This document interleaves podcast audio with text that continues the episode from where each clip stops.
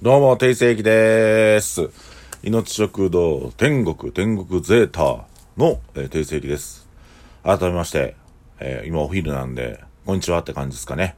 えー、これを聞いてるのが夜の方はこんばんは、朝聞いてる方はおはようございます。えー、ラジオ聞いてますよという声をたくさんいただくようになって本当にありがとうございます。えー、なおこれ視聴者視聴者視聴視聴者数が見れないので、ちょっといいねをいただくとなんかこう参考になるので、皆さんあの聞いた後はいいねをしてください。えー、そして、えー、初めて聞かれる方はうんと多分、えー、サファリとか、まあ、Google とか検索エンジンで、えー、開いてくれる方もいらっしゃると思いますし、なんかのリンクから飛んでこの、えー、ラジオを聞いてくださる方もいらっしゃるんですけども、できたらアプリをダウンロードしていただくとあのバックグラウンド再生とかできますので、えー、ちょっとした空いた時間にも聞けますし、通勤中でも聞けるので、ぜひアプリをダウンロードしてから、えー、こちらの放送を聞いてください。で、まあ続けて聞いていただくとなんか面白いね、あのゆうきとか、えー、まっちゃんとかけいちゃんのなんか面白いこう連続うラジオになってますので、えー、ぜひその辺も、えー、全体聞きながら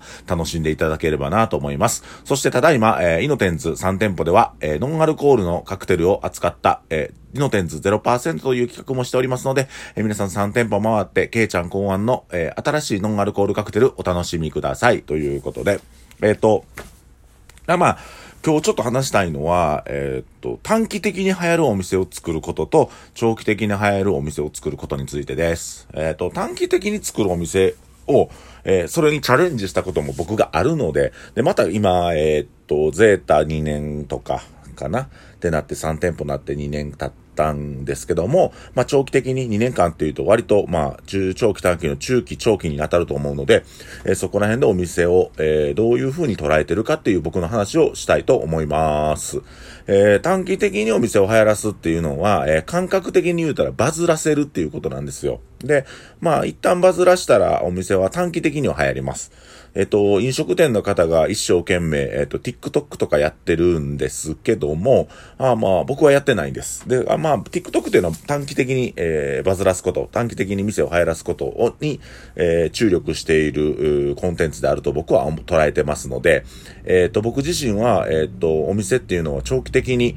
えー、流行る方がいいというふうに捉えております。で、えっと短期的的なやらそうというのはまたテレビに出るとか、えー、まあ YouTube 撮るとか、えー、まあ今で言うこそ TikTok とかで、えー、っとまあインスタグラムなんかをね、効果的に使ったりっていう風な感じであるんですけれども、最近僕らのインスタグラムの投稿を見てて感じることがないですか？そう、投稿がとにかく淡白なんです。えー、情報と、えー、料理の写真ぐらいしか載せてなくて、まあ今まであったお客様の写真やなんか楽しい情報なんかは一切載せないようにしているという。で、僕自身がインスタグラムがまあオワコン化が始まってるので、まあインスタグラムに頼らない集客方法にしていかなあかんなというふうに、まあこのコロナになってからちょっと考えて、まあインスタグラムはただ情報を載すだけ。うん、で、実際あのインスタグラムでえー、っと来店同期になることっていうのもなかなか今からは難しいかなと思うので、まあ僕僕自身はインスタグラムをそういう風に捉えてないという、まあ、ただ単に今既存に来てくださる、えー、コアファン、ファンの方に対して、えー、こういう情報あるよ、こういうイベントやってるよとか、今日さん店舗回ったら楽しいよとか、今日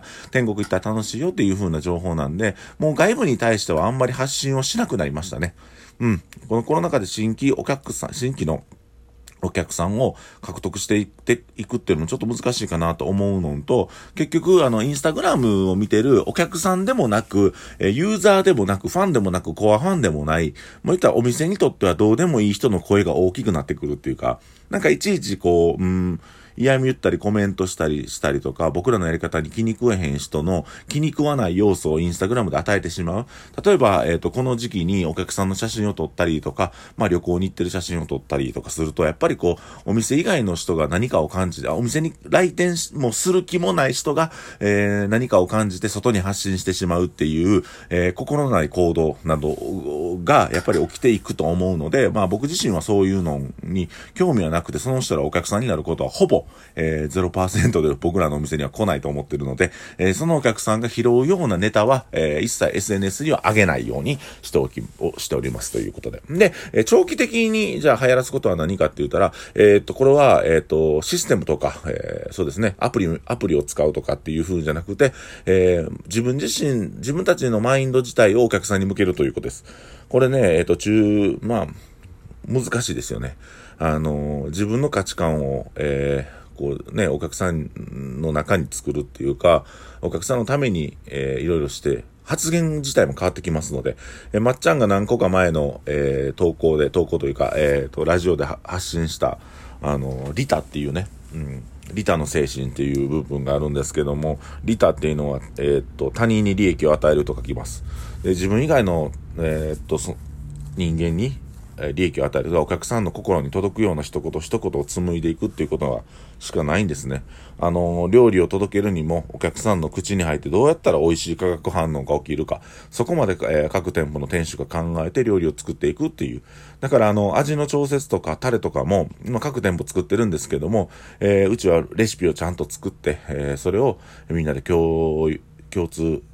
のレシピとして使い、えー、どうやってお客さんが美味しく肉を食べてくれるか、ナムルを食べてくれるかまで、えー、設計するようにしてます。で、僕も各店舗いろいろ回りながらチェックしながら、えー、常にバランスを整えていって、えー、みんなとの共通認識、お客さんとの共通認識を増やしていってから、えー、長期的な流行を作り続けるという、まあね、実は心をつかむということですね。えー、そういうことをしてます。だから、えー、一瞬バズらして、えー、短期的に流行らすっていうことがあまりにも最近注目されすぎたり、まあこれは人間の集中力がどんどんなくなってるからやと思います。今僕が触ってるこのスマホによって、えー、スマホっていうのはね、あの、どんどんどんどん集中力をそが、えー、他のことに集中力をそぐような作りになってて、携帯はよじかん触れるけど、みんな一冊の本よじかん読めますか？読めないように人間どんどんなっていってるんですよ。で、スマートフォンっていうのは常に人間の興味を湧くような設計になってたり、音になってたり、えー、っと、ライン 一本来るのでも、えー、っと、すごくいろんな集中力がそがれるような設計になっています。スマートフォンのせいで僕らは集中力がどんどんどんどんなくなっています。集中力がなくなるということは、一瞬の成果を、えー、っと、一瞬の成果だけを求め出すんですね。えー、だから、えー、っと、中、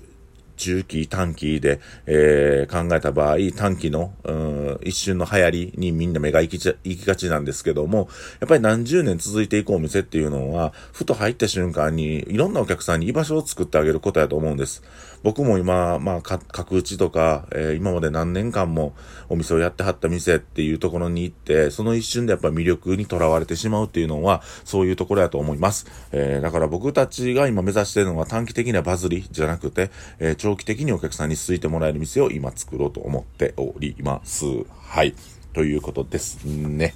はい。なんか、あのー、ラジオもちょっとアーカイブが増えてきて、みんないろいろ聞け、聞けるようになったと思うので、あの、聞き応えもあると思うので、ぜひ、あのー、一番初めの僕らのラジオの放送から聞いていただければと思います。で、なんかちょっとここから余談なんですけども、なんかあのー、最近ちょっとネットフリックスで、愛の不時着とか、イテウォンクラスとか、なんか韓国ドラマが、えー、ちょっとこう、ブームになっていますね。で、えっと、それの出てくる主人公人公でパクセロイであったりとか、あ、あのイビョンホンやったっけ、イビョンビンだいたい名前、あの人、愛の不時着の人ヒョンビンとかはやっぱりこう誠実でまっすぐで、えー、いろんなんていうかな、えー、ま真面目で愚直じゃないですか。で、恋愛に対してもすごく真面目で、うんっていうような人がテレビでどんどんどんどんあネットフリックスでどんどんどんどん出て、それがやっぱりこの時代にあってみんなが求めてるっていうところなんですけども、これ逆説的に言ったら、今僕ら生きてるこのね、世の中で男性陣がどんどん不誠実になってるからじゃないかなと思うんですよ。で、なんか今ね、もう出会い中みたいに Tinder とか Pairs とかで女の子に出会いまくって、片っ端からあのセックスやって、えー、自分がモテてると錯覚してる男どもに一言言いたいんですけども、それはモテてるんじゃなくて、自己肯定感が自分よりも低い女を惨めにさしてる行為なんで、えー、っと、後々しっぺ返し食らうので、えー、あなたは一生いい女を抱けないので、えー、もしやってる方がいらっしゃるんだでしたら、えー、今すぐやめていただいて、えー、真実の愛に気づいて、えー、楽しい人生、より良い人生を、えー、掴んでほしいと思います。これもさっき言った、えー、短期的なバズり、えー、短期的なね、ボーンという、うん、なんていうか爆発力に目を行きがちで、自分が長期的にどういう幸せな人生を生きたいかっていうことを放棄してる行為やと思います。うん。なんかシステムでどんどんどんどん女の子出会えちゃうよね。あの、アプリでどんどん女の子出会えちゃうよねっていう状況っていうのは、まあ飲食店でいうとこの短期のバズりを目指してて、長期的な流行を見ていないということです。で、本質的に自分がもっともっといい男になるんやったら、えー、そういうことを、えー、やらずに、えっと、本当に好きな女の子を一人見つけて恋愛してください。僕らも長期的に続くいいお店を続けます。同じお店で乾杯できるように、またね。